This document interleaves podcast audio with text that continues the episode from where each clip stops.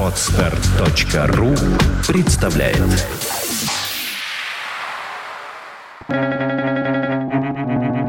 Свободное радио Компьюлента. Наша истинная национальность – это человечество. Герберт Уэллс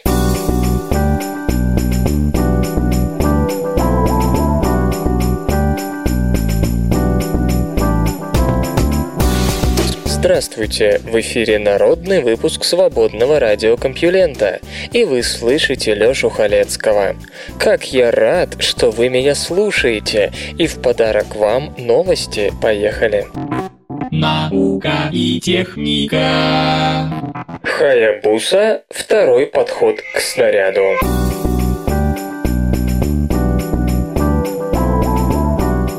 Японское правительство только что дало зеленый свет запуску зонда Хаябуса-2, который собираются произвести в 2014 году. Цель та же – злополучный астероид Итакава. Напомню, что во многом беспримерный полет предшественника Хаябуса-1 к астероиду Итакава сопровождался множеством неурядиц, о чем СРК не раз рассказывала. Чтобы собрать подъемный материал с поверхности астероида, аппарат должен был выстрелить пулю, пулю, которая выбила бы из небесного тела осколки. Их-то и должна была подобрать Хаябуса. Но что-то где-то не сработало, и пуля не была выстрелена. В конце концов, японцам удивительно повезло. В захват сборщика проб случайно попало немного астероидной пыли, с которой зонд и вернулся на Землю. В общем, в этом полете было все, вплоть до программного сбоя, но машина вновь чудом восстановила функциональность. Макото Йосика Исикава, возглавляющий в японском аэрокосмическом агентстве подготовку миссии Хаябуса-2, ответил на все ваши и наши незаданные вопросы так. Теперь мы многому научились. Модифицировано все, что вызывало проблемы у первой миссии. У Хаябусы-2 будет бэкап программного обеспечения на случай сбоев, а вместо пулевой стрельбы зонд просто уронит нечто не очень крупное взрывчатое на поверхность астероида с высоты в 300 метров. Это решение определенно выглядит надежнее, ибо здесь почти нечему ломаться. Объект все равно упадет под воздействием гравитации астероида. От взрыва образуется небольшой кратер, из которого зонд после посадки произведет забор проб. Слово господину Ясикаве. Это значит, что мы попробуем получить поверхностный материал, а также то, что это позволит ученым сравнить выжженную космической радиацией поверхность небесного тела с его первоначальным внутренним составом. Островитяне, конечно же, не одиноки в своем стремлении к небесным телам. В 2016 году НАСА отправит к одному из ближайших к Земле астероидов аппарат Осирис-Рекс. Он также предназначен для забора проб с поверхности. Однако американцы хотят сделать это при помощи манипулятора искусственной руки. Японский специалист не без скепсиса относится к этой идее. Я думаю, что метод Хаябусы-2 лучше, потому что мы не знаем условий на поверхности астероидов, к которым отправляем исследовательские аппараты. Дело в том, что американский подход сработает только в том случае, если поверхность состоит из рыхлых пород. Если же она сплошное тело, НАСА рука ухватит лишь пустоту. Мы же в любом случае добудем образец грунта, даже если там нет никаких рыхлых пород. Уверен, Ясикава-сан. Обе миссии отправятся к небесным телам, сложенным из минералов, которые образованы в присутствии воды. Изотопное излучение последней может пролить свет на происхождение воды на Земле. Обязаны ли мы ею кометам и астероидам, или же она пришла из нашего собственного протопланетного образования? Станут ли ионные двигатели главными в открытом космосе?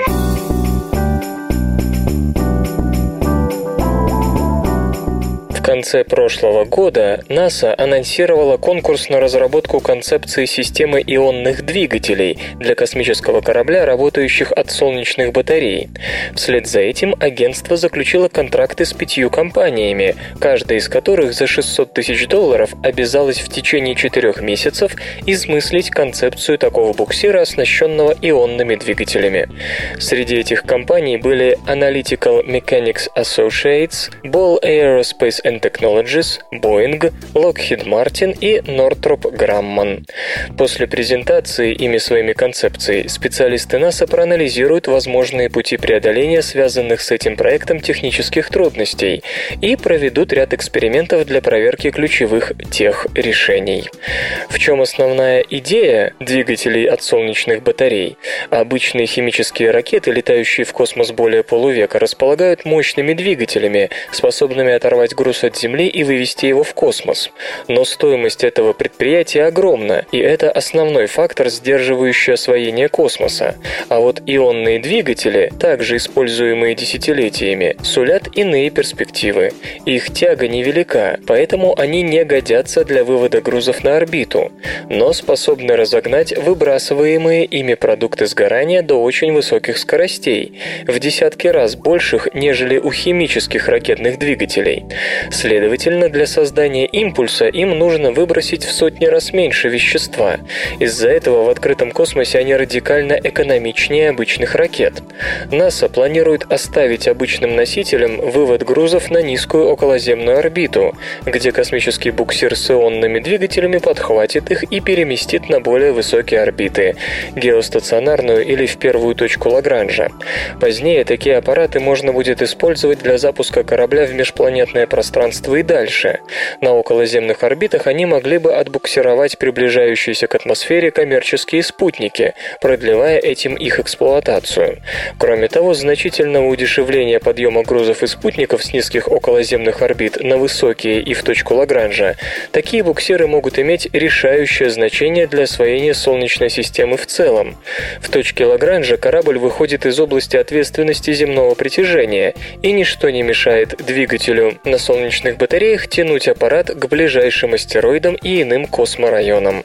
Кстати, один из концессионеров Нортроп Грамман заявил о начале работ по созданию альтернативы существующим солнечным батареям. Концепция компании будто бы позволяет масштабировать такие системы до мощностей в 300 кВт, что бесспорно выдающийся результат. Итак, результаты коллективного мозгового штурма появятся в ближайшие месяцы, но уже сейчас можно отметить принципиальные проблемы, с которыми столкнутся разработчики. Во-первых, энергия Солнца даже в космосе рассеяна, и для создания батарей приемлемых мощностей придется делать их большими, а значит и материалоемкими.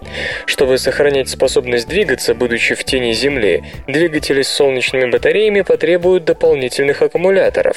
Оттого собственный вес буксира с такими батареями будет весьма существенным, а это ограничит его возможности по быстрой и дешевой транспортировке грузов и спутников с низких околоземных орбит на высокие. Сольный вывод такого корабля на орбиту с помощью обычных ракет будет сам по себе весьма затратным. Сложно себе представить и использование солнечных батарей за орбитой Марса, ведь интенсивность излучения светила падает пропорционально квадрату расстояния от него.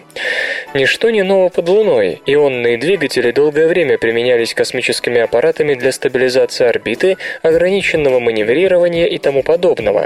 Некоторые исследовательские зонды, в том числе Хаябуса, даже использовали их как маршевые. Однако любые расчеты указывали на то, что ионные двигатели, питающиеся от солнечных батарей, малопригодны в качестве основных для грузовых машин. Для создания необходимой тяги в ограниченный отрезок времени им просто не будет хватать энергии от солнечных батарей. Кстати, последнее обстоятельство и побудило СССР и США исследовать возможности по разработке и выводу в космос кораблей с ядерными реакторами. Потом СССР развалился, а США в 2005 году отказался от проекта «Прометей» из-за финансовых проблем. Ясно, что такие корабли не очень желательны, ибо трудно представить себе политические последствия атмосферной аварии аппарата с ядерным реактором. НАСА сделала выбор в пользу менее революционного и затратного солнечного питания, просто со значительно большими площадями. А это значит, что американским разработчикам предстоит непростая работа. Вега сделает космические полеты более доступными. После 25 лет разработки, нескольких отсрочек и более чем 700 миллионов евро, которые потребовал проект, европейская бюджетная ракета-носитель «Вега» готова к первому полету.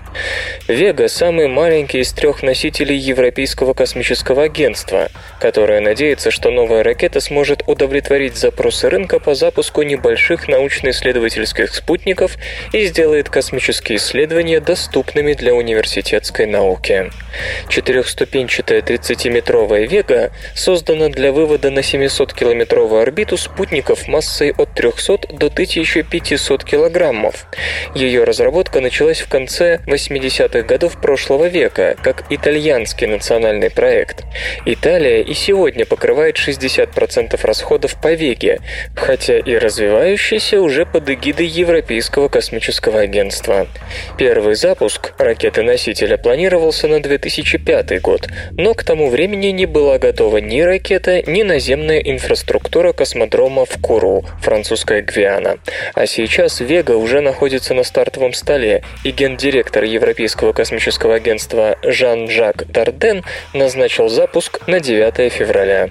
В отличие от большинства пилотных опытных стартов, Вега доставит на орбиту не балласт, а 9 научных спутников. Самый большой из них – итальянский Ларес, предназначенный для изучения эффектов Лензе Тиринга, который представляет собой искажение пространства-времени, вызванное земной гравитацией и предсказанное общей теорией относительности. Другие спутники – это Альмасад-1, опытная разработка для наблюдений за Землей, принадлежащая Болонскому университету, и 7 CubeSats – стандартизированных микроспутников, созданных несколькими европейскими университетами по образовательным проектам. Предназначены они для самых разных задач, от получения высококачественных изображений Земли до испытаний новых технологий радиотрансляции и солнечных батарей. В дальнейших планах 5 запусков до 2016 года. Их оплатит Европейское космическое агентство, спутники которого и будут основными грузами ракеты-носителя в ближайшие годы. Так в космос отправятся Sentinel-2, Sentinel-3, Proba-5 и Aeolus, а также Lisa Pathfinder, чьей задачей будет изучение гравитационных волн. После 2016-го операторы носителя будут самостоятельно искать коммерческую нагрузку на рынке. В качестве потенциальных клиентов рассматриваются национальные космические агентства, университеты и коммерческие компании. По словам Антонио Фабрици, главы подразделения запусков Европейского космического агентства, Вега будет использоваться в основном для спутников, ведущих наблюдения за поверхностью Земли, в то время как астрономические спутники, изучающие звезды, становятся все больше больше и больше, ситуация с аппаратами, которые заняты мониторингом земной поверхности, прямо противоположная, замечает господин Фабрици. И действительно, мини-спутники способны на многое, да и экономический кризис возвращает интерес именно к такой технике. Одно плохо. Вега не сможет запускать телекоммуникационные спутники, составляющие самую значительную в финансовом отношении часть рынка, так как их надо выводить на орбиты, находящиеся значительно выше 700-километрового потолка этого ракеты-носителя. Нишей Веги, как предполагается, станут небольшие спутники национальных космических агентств Европы, выводящиеся сегодня в основном российскими Днепрами и индийской PSLV. Правда, как отмечает Филиппо Грациани, инженер, занимающийся разработкой космической техники в университете Ла-Сапиенца, Европейское космическое агентство применяет одинаковые нормы и подходы как к малым вузовским миссиям, так и к большим, требуя от университетов уймы сопроводительной бумажной работы и весьма дорогостоящих тестов, чье осуществление – неподъемная проблема для образовательных учреждений. Русским ракетчикам ничего такого не нужно. Получены новые, более точные данные о межзвездном материале. Солнечную систему окружает большой магнитный пузырь. Поток солнечных частиц сталкивается с материалом, наполняющим межзвездную часть галактики в области под названием гелиощит. Заряженные частицы галактического ветра отскакивают от него, а вот нейтральные попадают внутрь и после 30-летнего путешествия оказываются в ловушке силы тяжести Солнца. На орбите светила их подстерегает американский аппарат «Исследователь межзвездных границ». Каждый год он обозревает все небо, и образцы, полученные им в 2011 году, намного лучше и полнее результатов работы предыдущих двух лет. Эрик Кристиан из Центра космических полетов НАСА имени Годдарда и его коллеги смогли впервые непосредственно измерить четыре типа атомов из межзвездного пространства. Результаты не просто помогают определить распределение элементов в галактическом ветре, они ясно дают понять, материал галактического ветра не похож на тот, из которого создана Солнечная система. Тем самым нам подсказывают, где и как она образовалась, какие силы ее сформировали и так далее. В серии статей ученые сообщают, что на каждые 20 атомов неона в галактическом ветре приходится 74 атомов кислорода, тогда как в Солнечной системе это соотношение составляет 20 к 111. Это говорит о следующем, поясняет участник проекта IBIX Дэвид Маккомас из Юго-Западного исследовательского института. Либо Солнечная система возникла в более богатой кислородом части галактики по сравнению с той, где мы сейчас находимся, либо изрядное количество живительного кислорода заперто в частицах межзвездной пыли или льда, не имея возможности свободно перемещаться в пространстве. Изучение галактического ветра также дает информацию о том, как Солнечная система взаимодействует взаимодействует с остальным космосом. Предыдущее измерение, выполненное аппаратом Уиллис, он наблюдал, как входящий гелий летит мимо Юпитера, показали, что скорость галактического ветра равна примерно 26 тысячам метрам в секунду. Ибикс же говорит о том, что она ниже, около 23 тысяч метров в секунду. Хотя такая разница может показаться незначительной, в действительности это на 20% снижает давление галактического ветра на гелиосферу. Справедливости Справедливости ради следует отметить, что Ибикс смотрел немного в другом направлении, чем Улис. Разница составляет около 4 градусов. Эти данные помогут определить размер и форму Солнечной системы при ее путешествиях по галактике. Измерения Ибикс позволяют судить и о материале местного межзвездного облака, в которое мы вошли не ранее 45 тысяч лет назад. Поскольку наблюдения Улиса показали, что скорость галактического ветра находится между ожидаемыми скоростями скоростями местного и прилегающего облаков, ученые пришли к выводу, что Солнечная система расположена ближе к границе местного облака, постепенно перемещаясь в другую область пространства.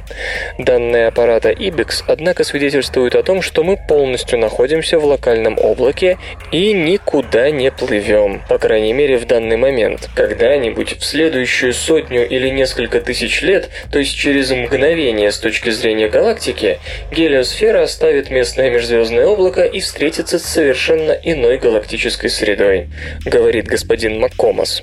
Можно делать выводы и о истории вещества во Вселенной. Большой взрыв произвел на свет только водород и гелий, а такие более тяжелые элементы, как неон и кислород, образуются лишь в результате взрыва сверхновой.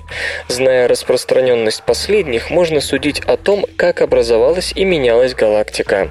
Уточнить эти и другие данные способен Voyager 1, 1, который в ближайшие годы может выйти за пределы Солнечной системы. Эти забавные ученые Немецкий ученый Карл Бош никогда не заботился о своем внешнем виде. Один раз он приехал к своим родственникам на отдых. Мать Боша, распаковав его чемодан, не нашла фрака. «Фрак?» – ответил Бош на вопрос матери. «Он приедет почтой». Через некоторое время была получена посылка. В ней был вакуумный насос, обвернутый фраком. Наука и техника. Секрет успеха динозавров в быстром росте.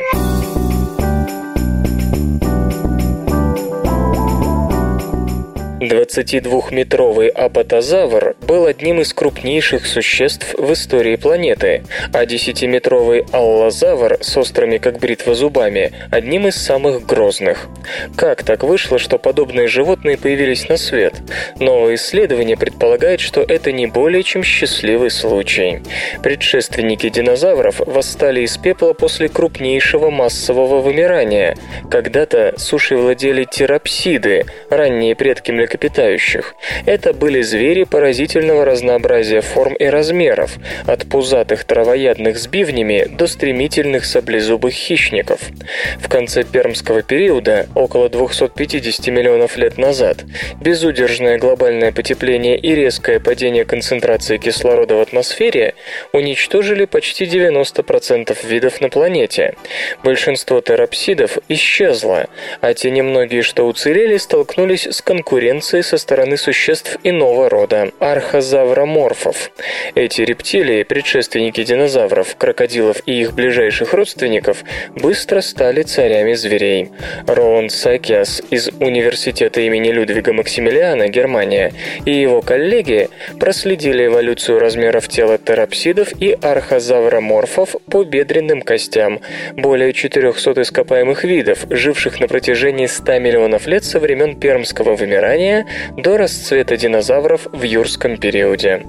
Ученые подтвердили, что архозавроморфы приобрели широкий диапазон размеров и выросли очень большими, тогда как терапсиды оставались относительно мелкими. Одна из причин этого явления заключается в том, что архозавроморфам просто ничто не мешало увеличиваться и увеличиваться. Кроме того, чем быстрее они росли, тем скорее достигали половой зрелости. Более высокие темпы роста и размножения позволили архозавроморфам быстро распространиться и адаптироваться. Оккупировав все экологические ниши, предназначенные крупным травоядным и хищникам, задолго до того, как медленно растущие терапсиды могли им что-то противопоставить. Не все архозавроморфы были гигантами. Их размеры варьировались очень широко от крошечного анхиорниса до титанического диплодока. По мнению господина Сакиаса, секрет состоит в том, что кости динозавров обладали воздушными карманами. Это снижало массу скелета. Создается впечатление, что предшественники динозавров и млекопитающих не конкурировали за место под солнцем, а просто использовали доступное пространство. Терапсиды довольствовались тем, что им оставляли ящеры. Палеонтолог Джессика Теодор из Университета Калгари, Канада, не совсем уверена в корректности выбранной методологии.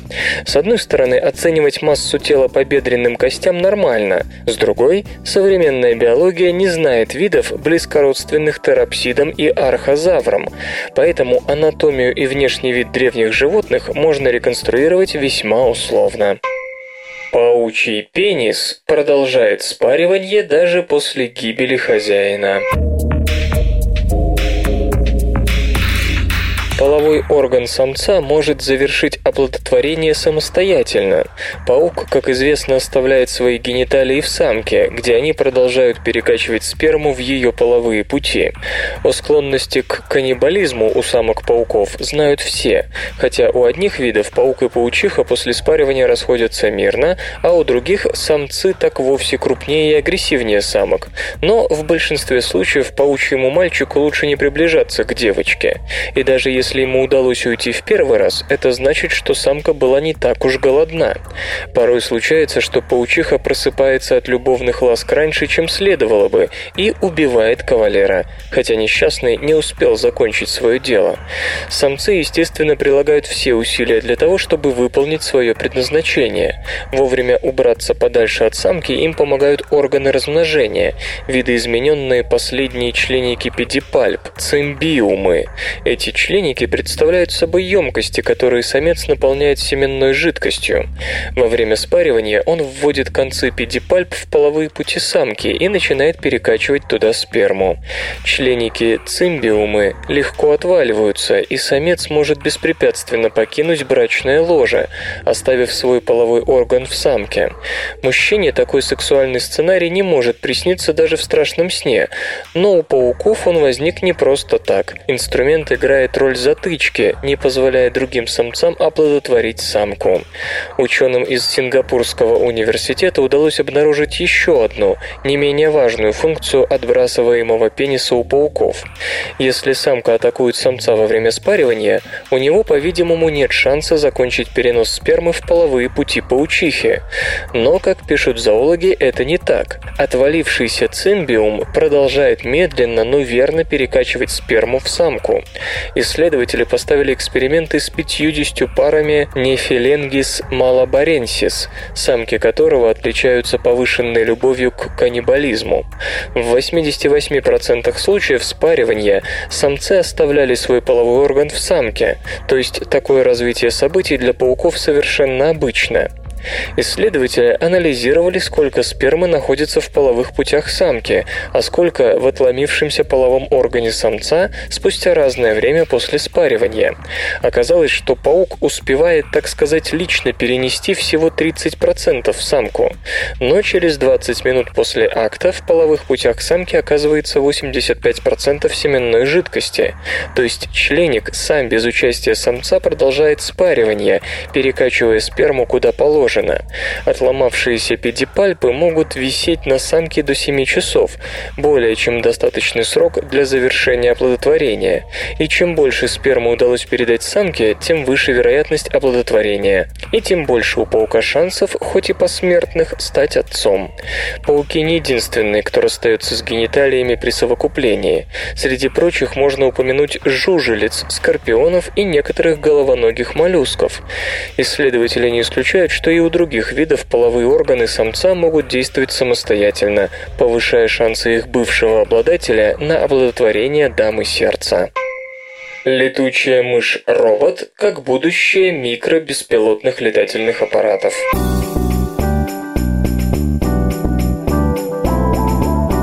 Группа робототехники и кибернетики из Политехнического университета Мадрида, Испания, представила новый микробеспилотный летательный аппарат. Дрон использует инновационную систему искусственных мышц, состоящих из материалов, способных сокращаться и сжиматься так, как это делают мышцы летучих мышей. Речь идет о беспилотнике BatBot, летучем мыши-роботе. Сообщается, что миниатюрный аппарат, форма крыльев которого может быть изменена она непосредственно в полете, способен весьма эффективно маневрировать на небольших скоростях, что позволит ему летать в замкнутом пространстве или среди многочисленных препятствий. Крылья летучих мышей, единственных млекопитающих, способных к полету, состоят более чем из двух дюжин независимых сочленений и одной тонкой гибкой мембраны, растянутой на костной системе крыла. Поразительная маневренность животных – результат сочетания взмахов их крыльев и одновременных постоянных сокращений растяжений этих же крыльев в полете. Крыло со столь изменяемой геометрией доводилось до совершенства эволюции в течение миллионов лет, и попытка воспроизвести его за короткое время стала настоящим вызовом для ученых. Они приняли его, и в результате получился Бэтбот. Размах крыльев этого микробеспилотного летательного аппарата составляет 50 сантиметров, что объясняется желанием соответствовать природному прототипу, а прототипом стал стала летучая лисица, одна из самых крупных летучих мышей в мире. Вес микробеспилотного летательного аппарата минимизировался для достижения максимального времени полета на встроенной литий-полимерной батарее. Для воспроизведения работы мускульной системы животного исследователям пришлось обратиться к относительно сложной задаче. Вместо обычных моторов нужно было сымитировать действия мышц живых существ. Мышцы Bad состоят из крошечных волокон, сотканных из сплавов с памятью формы. Они работают по образцу бицепсов и трицепсов, сокращающих сочленение крыла летучей мыши. Весит каждый из мускулов Бэтбот менее 1 грамма, а общая масса микробеспилотного летательного аппарата, который разработчики предпочитают называть летающим роботом, составляет 125 грамм, включая аккумуляторы, бортовую электронику и движители. Скелет тянет на 34 грамма. Общая тяга тяга крыла летуна 12,2 грамма на сантиметр. Время взмаха 300 миллисекунд. Колебания крыла при взмахе примерно 4 мм. Ток, приводящий в движение мышцы, имеет силу в 285 мА и напряжение от 3 до 5 вольт. Данные по биологическим деталям полета летучих мышей были получены испанскими исследователями от коллег из Университета Брауна в Провиденсе, США. В ближайшем будущем, в дополнение к простому полету по прямой, авторы намерены перейти к полетам с интенсивным маневрированием, что позволит доработать системы контроля навигации сенсоров. Целью такой модификации называется достижение способности к автономным действиям, в ходе которых микродрон сможет собирать информацию. В качестве возможных сфер применения ученые упоминают биологические исследования по изучению летучих мышей в их естественной среде обитания, а также слежение за вредителями. Вряд ли стоит сомневаться, что способность к сбору информации и высокоманевренному полету в закрытых помещениях не заинтересует военных. Напомню, еще во время Второй мировой ВВС США трудились над проектом бомбардировки японских городов летучими мышами, сбрасываемыми в самораспаковывающихся контейнерах. Причем каждая мышь имела ранец с 17-граммовой зажигательной бомбой. Тестовые полеты были настолько успешными, что в результате едва не сгорела сама испытательная база. Итоговая публикация по первой стадии проекта должна состояться в текущем году. Новая стереоскопическая система камер замечает пешехода из движущейся машины.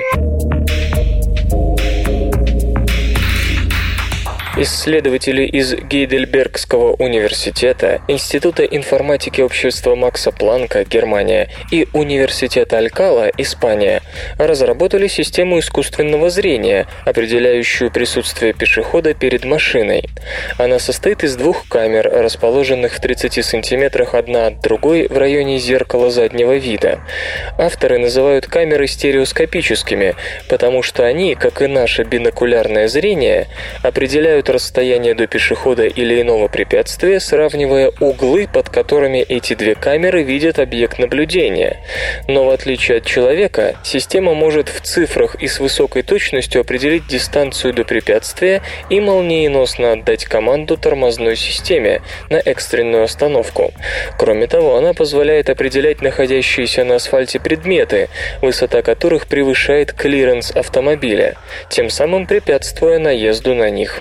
Существующие методики оптического распознавания используют одну камеру для отслеживания одного сектора, поэтому их время идентификации объекта примерно в 7,5 раз больше, чем у рассматриваемой системы. Например, распознавание бегущего ребенка новой разработкой длится 200 миллисекунд, что быстрее реакции водительского мозга, а вот предыдущие разработки зачастую замечали бегущего пешехода куда позже, чем водители-испытатели. Камеры подсоединены к устройству устройство обработки данных, которое авторы называют самым сложным в проекте. Аппаратное обеспечение основывается на принципе логической матрицы с эксплуатационным программированием, то есть частично программируемой пользователем. Попросту говоря, речь идет о системе с некоторой способностью к обучению. Информация с камер также выводится на дисплее, проецируемом на лобовое стекло автомобиля. Наконец, возможно применение дополнительных модулей, подающих звуковые сигналы водителю, активирующих тормозную систему машины или даже воздействующих на рулевое управление независимо от шофера. Единственным ограничением является то, что пока система эффективно функционирует лишь в дневное время. Возможно, в будущем мы установим свою разработку на модели из верхней линейки Mercedes, замечает Фернандес Лорка, профессор университета Алькалы. Тем не менее, он признает, что последнее слово остается за экономическими соображениями, поскольку внедрение такой новинки в серию приведет к необходимости значительных изменений в производственном процессе. Сейчас не стереоскопическими приборами с одной камерой оснащаются Мерседесы C-класса, но они занимаются лишь идентификацией дорожных знаков. Их скорость распознавания пешеходов недостаточна. Другие производители, в том числе Toyota, также анонсировали начало работ над стереоскопическими системами слежения за пешеходами. Музичний перепинок. Сегодня в эфире свободного радиокомпьюлента группа «Электрические партизаны», а получать эстетическое удовольствие мы будем от песни «Навеки в Нирване». Рок-герой никогда не менял привычек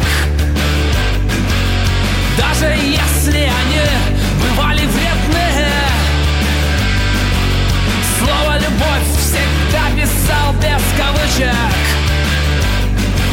В песнях времен внутривоенной войны. Войны. Рок-герой никогда не искал причины Чтобы однажды убить самого себя. Просто тому, чтобы жить ненавидя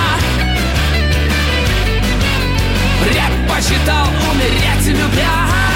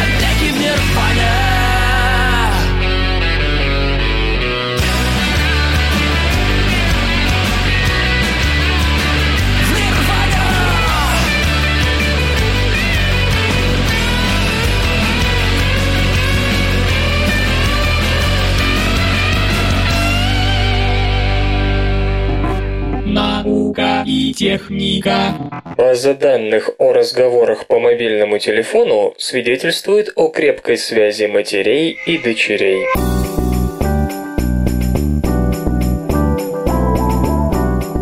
Ряд исследований показал, что частота контактов между индивидами является надежным индикатором эмоциональной связи между ними. Поэтому нет ничего удивительного в том, что данные о звонках по мобильному телефону – кладезь информации об общественной жизни людей. Увы, анализ этих сведений до сих пор не давал сколько-нибудь замечательных результатов. Например, данные о местоположении абонента во время разговора по телефону показали запутанность его маршрута.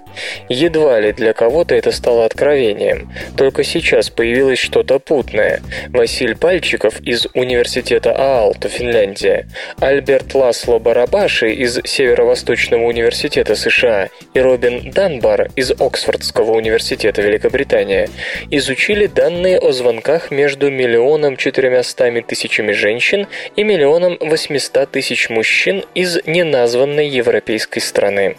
Абоненты позвонили друг другу почти 2 миллиарда раз и отправили где-то полмиллиарда СМС. Ученые получили в свое распоряжение также информацию о возрасте этих людей, что позволяет понять, как количество звонков меняется с возрастом. Исследователи начали с того, что определяли, кому абонент звонил чаще всего, кто был на втором месте и так далее. Первый получал звание лучшего друга, другой – второго лучшего друга и так далее. Выяснилось, что у 18-40-летних лучший друг и у мужчин, и у женщин чаще имел противоположный пол. Разумеется, ведь это самый репродуктивный возраст. Второй лучший друг того же пола, что и абонент. Женщины этих лет уделяли больше внимания отношениям с противоположным полом, чем мужчины. По окончании репродуктивного периода они переключались на особ, которые были моложе их примерно на четверть века. Специалисты подозревают, что это их дочери, начавшие приносить внуков. Мужчины же в этом возрасте ровным слоем размазывают внимание между друзьями обоих полов. Вероятно, не делают различия между сыновьями и дочерьми. Судя по этим данным, специализация женщин сильнее зависит от возможности произвести потомство. До 40 дамы активно ищут полового партнера или его психологический эквивалент, назовем это так, а затем включаются в воспитание внуков. Иными словами, они всю жизнь кого-то растят. Мужчины же относятся к этому философски. Тем самым подтверждается гипотеза, которой придерживается эволюционная биология, о том, что главную роль в общественных отношениях играет связь матерей и дочерей, тогда как связь между мужчинами и женщинами, отцами и сыновьями не так крепка. Невесомость меняет активность генов.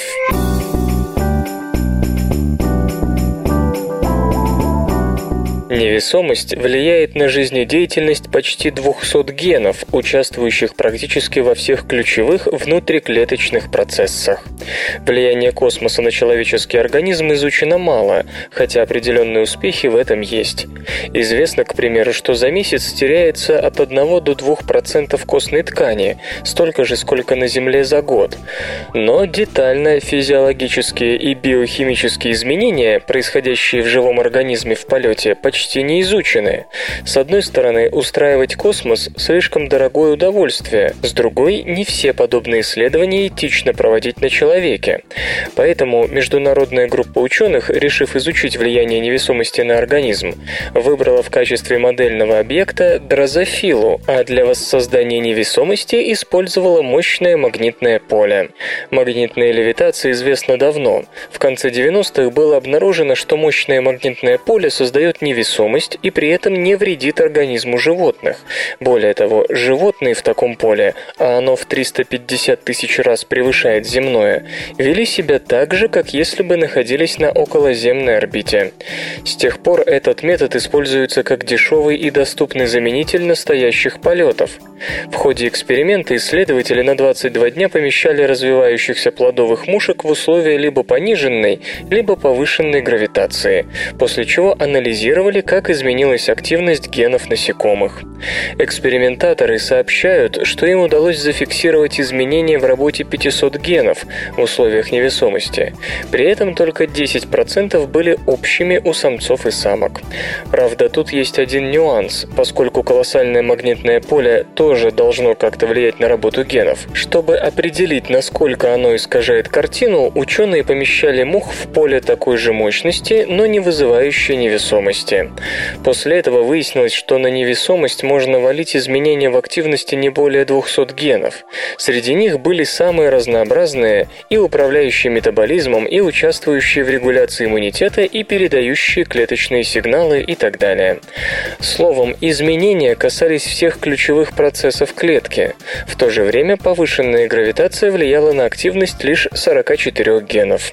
Разумеется, из этих данных нельзя сразу делать выводы о том, как невесомость невесомость сказывается на человеке. Но, по мнению ученых, и о том, что никакого эффекта нет, не скажешь. И каким бы мизерным он ни был, за время пребывания на орбите или межпланетного перелета молекулярно-генетический эффект от невесомости может достичь весьма ощутимых значений. Так будем же готовыми к этому, планируя космические экспедиции. Птичий грипп поражает мозг.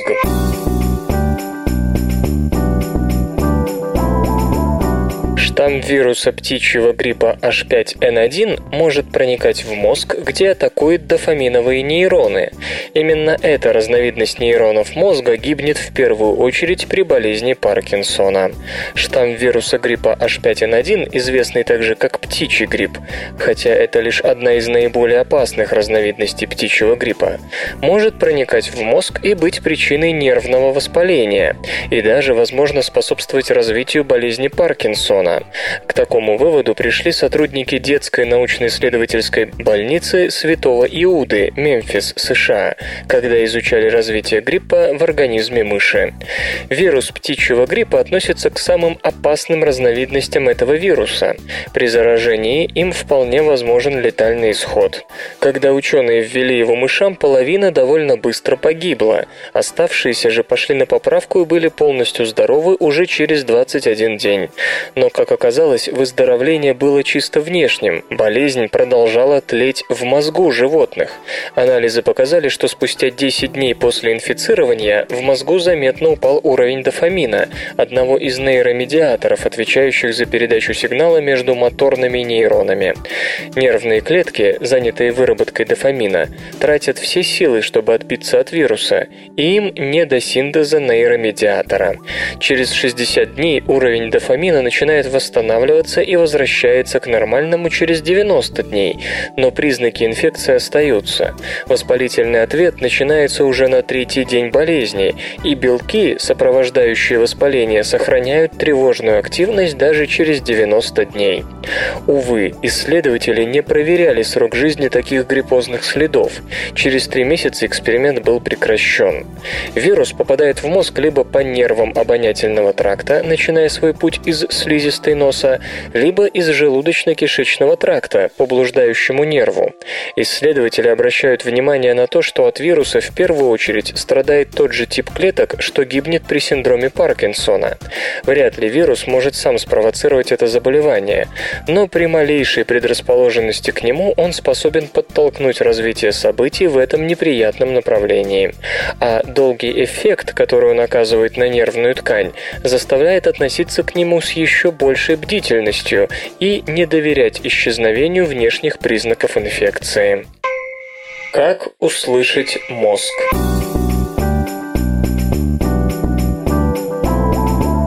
Анализ нейронной активности слуховой коры позволил исследователям услышать слова напрямую из мозга. Мы понимаем чужую речь независимо от того, с мужчиной или женщиной разговариваем, высокий или низкий, чистый или хриплый, громкий или тихий голос слышим. Очевидно, что наш мозг вычленяет в звучащей речи какие-то ключевые параметры и не обращает внимания на второстепенные. В противном случае мы не могли бы понимать друг друга. Но что это за параметры? Звуки, фонемы, слоги.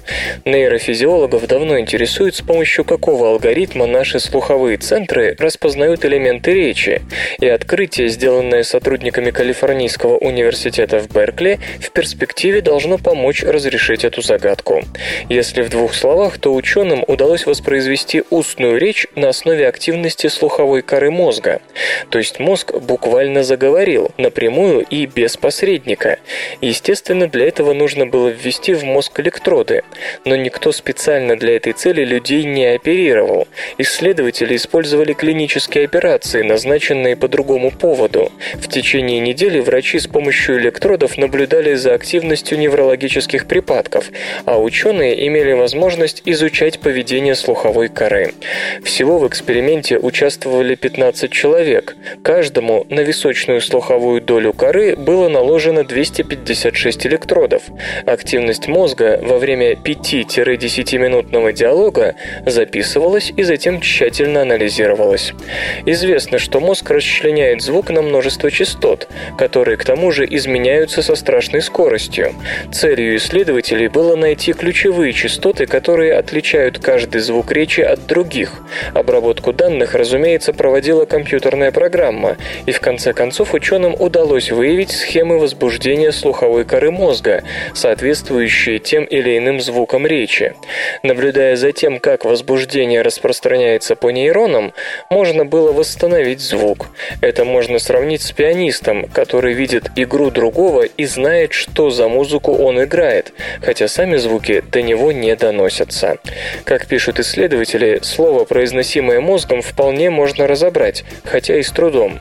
Нет сомнений в том, что такой способ прослушки мозга вполне работает.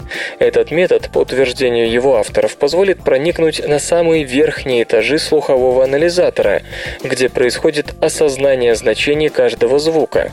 С практической точки зрения он даст возможность восстановить речь тем, кто по разным причинам, например, из-за повреждения моторных нейронов, управляющих мышцами языка, ее утратил. Слуховая кора активируется схожим образом, независимо от того, произнесли мы слово или только о нем подумали, и эту активность можно перевести в звук, минуя собственный голосовой аппарат. Человек сможет говорить буквально силой мысли.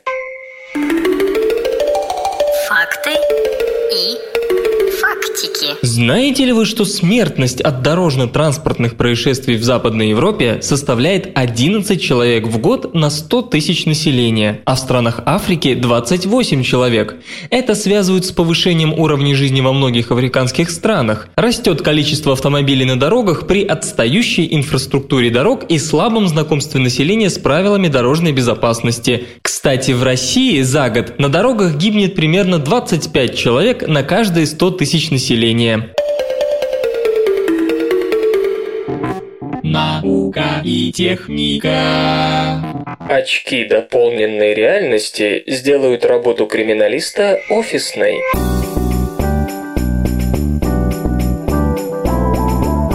Когда-нибудь эксперты-криминалисты смогут раскрывать преступления, не покидая офиса. Пара очков дополненной реальности позволила бы местной полиции отметить все нужные объекты на месте преступления виртуальными ярлычками, создав таким образом видеозапись сцены в 3D до того, как все улики будут собраны для дальнейшего изучения.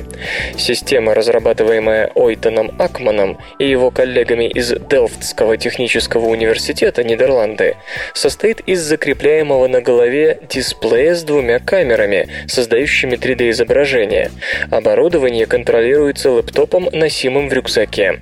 Техника позволяет оператору наблюдать окружающую его сцену в обычном виде и при этом дает возможность накладывать на нее виртуальные объекты, используя естественную жестикуляцию. Меню функций всплывает перед левой рукой, когда оператор вытягивает ее перед собой. Двигая рукой назад-вперед, он выбирает нужные из доступных инструментов, элементов, в то время как правая рука выступает в роли указателя для нанесения бирок на объекты сцены, следы крови, отверстия от пули и прочее. Система сохраняет маркеры как часть 3D-модели сцены, которая затем может использоваться следователями и криминалистами в качестве наглядной подсказки. Кроме того, модель могла бы пригодиться в суде как улика. Тут проглядывает почва для появления очередного особого мнения, разве нет? Если же оператор нуждается в помощи, он всегда может выйти на связь с кем-то из родной лаборатории, позволив контакту смотреть видео и участвовать в развешивании ярлыков, но уже при помощи клавиатуры или мыши. Наконец, это подспорье для ленивого любителя пончиков, не посчитавшего нужным выехать на место преступления. И правильно, зачем это нужно с такой-то системой? И криминалисту там делать нечего. Предлагаю следующее. Простейший робот, управляемый криминалистом из офиса по сотовой связи с Nintendo 3DS 2. Господин Акман и коллеги намерены намерены опробовать систему на реальном месте преступления, заручившись поддержкой голландской полиции. Кроме того, ученые подумывают предложить свои очки в качестве инструмента для тренировки начинающих криминалистов.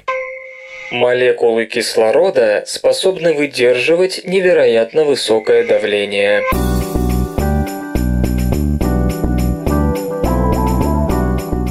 Используя компьютерное моделирование, исследователи из Рурского университета в Бохуме, Германия, показали, молекулы кислорода остаются стабильными при давлении до 1,9 терапаскалей, что примерно в 19 миллионов раз выше атмосферного. При более высоких показателях происходит полимеризация молекул кислорода. Джиан Сан, сотрудник кафедры теоретической химии, считает этот факт абсолютно удивительным, неправильным. Дело в том, что другие столь же простые молекулы, такие как водород или азот, подобного давления не выдерживают. Удивляет и поведение кислорода в подобных ситуациях. Так его электрическая проводимость сначала увеличивается, а затем уменьшается, прежде чем начнет возрастать вновь. Хорошо известно, что молекула кислорода, О2, содержит двойную связь, которая удерживает оба атома вместе. Молекула же азота, N2, скреплена тройной связью. Вполне резонно было бы предположить, что двойную разорвать куда проще, а значит именно молекула кислорода должна бы полимеризоваться при более низком давлении. В жизни все оказалось наоборот, и это немало удивило ученых. Но в конденсированной фазе, когда молекулы становятся ближе друг к другу, в игру вступают силы ближнего взаимодействия, и тут оказывается, что молекула кислорода способна защищать себя от посягательств соседей гораздо эффективнее, чем тот же азот. По мнению господина Сана, одним из ключевых факторов устойчивости молекулы является наличие неподеленных пар электронов, которые экранируют ее от соседей, не позволяя сближаться. В англоязычной литературе такие неподеленные пары в молекулах называются lone pair – одинокая пара, и есть за что. Даже в обычных условиях молекулярная орбиталь такой пары сильно вытянута и требует как можно больше свободного пространства, расталкивая остальных заместителей. Именно поэтому молекула аммиака, NH3, пирамидальная, а не плоская. Так, у каждого атома кислорода в молекуле по две неподеленных пары, в то время как у азота одна. Следовательно, сила отталкивания между молекулами кислорода будет выше, что и делает его полимеризацию более трудной. Конечно, не стоит забывать и о силе связей в молекулах. Если связи слабые, никакие неподеленные пары не помогут ее спасти. Очевидно, речь идет о правильной комбинации числа обоих факторов – неподеленных пар электронов и энергии межатомного взаимодействия в молекуле. При высоких давлениях газы вроде водорода, моноксида углерода или азота полимеризуются в цепи, слои или образуют каркасные структуры. При этом их проводимость обычно возрастает с увеличением давления, вплоть до металлической. А вот с кислородом все гораздо сложнее. При нормальных условиях он изолятор. Если давление повышается, кислород металлизируется и постепенно переходит в сверхпроводящее состояние. При дальнейшем росте его структура становится полимерной, и кислород превращается в полупроводник. Если давление повышается и дальше, кислород снова приобретает металлические свойства. При этом его структура трансформируется сначала в зигзагообразные цепи, а затем в структуру, содержащую металлические слои. Замечу, что полимеризация малых молекул под воздействием высокого давления интересует научное сообщество в силу того, что помогает понять фундаментальные химические и физические принципы геологических и планетарных процессов. Например, давление в центре Юпитера оценивается в 7 терапаскалей. Было также обнаружено, что полимерные молекулы азота или углекислого газа обладают высокой удельной энергоемкостью и сверхпрочностью. Российские физики предложили новый метод описания систем темной материи.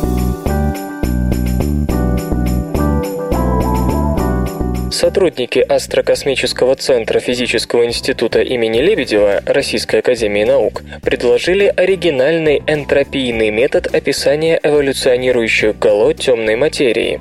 Под темной материей космологи, напомню, подразумевают нерелятивистские массивные частицы, взаимодействующие между собой и с другими частицами только гравитационным образом. Она имеет небарионную природу и, оставаясь невидимой, проявляет себя тем, что влияет на движение видимых тел, галактик, звезд, газа и отклоняет лучи света при линзировании. В силу своего нерелятивизма темная материя гравитационно неустойчива. По мере космологического расширения она фрагментируется на комки разных размеров, так называемое гало. Наблюдаемые гало, галактики их группы и скопления представляют собой системы частиц, гравитационно связанные по всем трем пространственным направлениям. Их размеры и масса не превышают нескольких мегапарсеков и приблизительно 10 в 15 степени масс Солнца.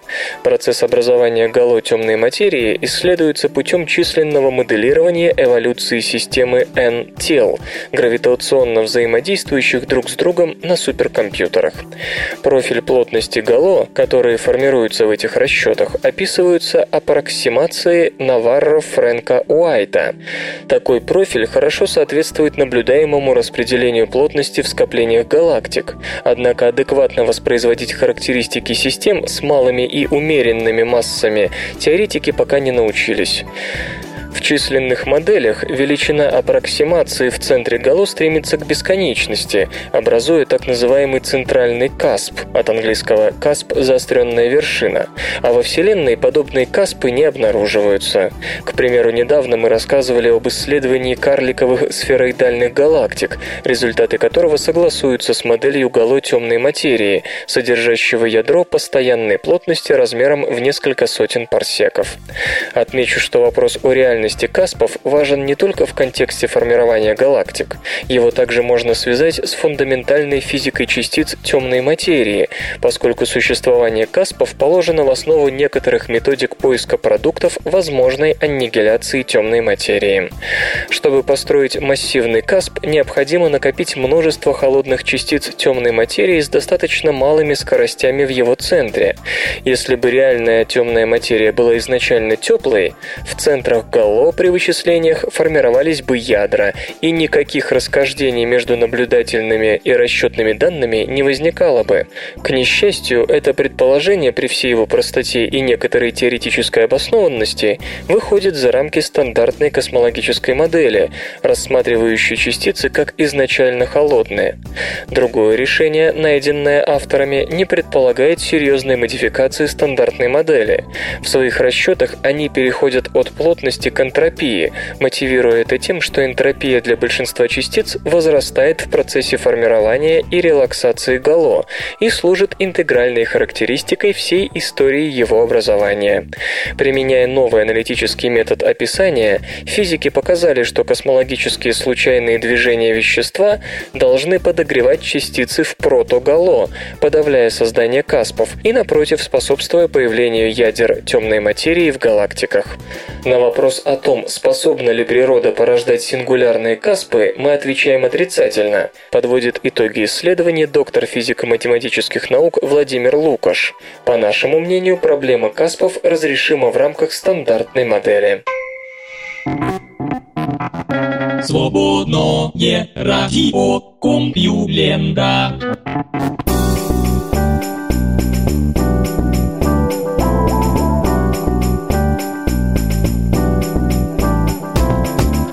Народный выпуск СРК подошел к концу. Загляните на сайт компьюлента.ру, там новостей еще больше. Ну а меня, Лешу Халецкого, вы обязательно услышите завтра. Обещаю и держите себя в руках. Свободное радио Компьюлента. Скачать другие выпуски подкаста вы можете на podster.ru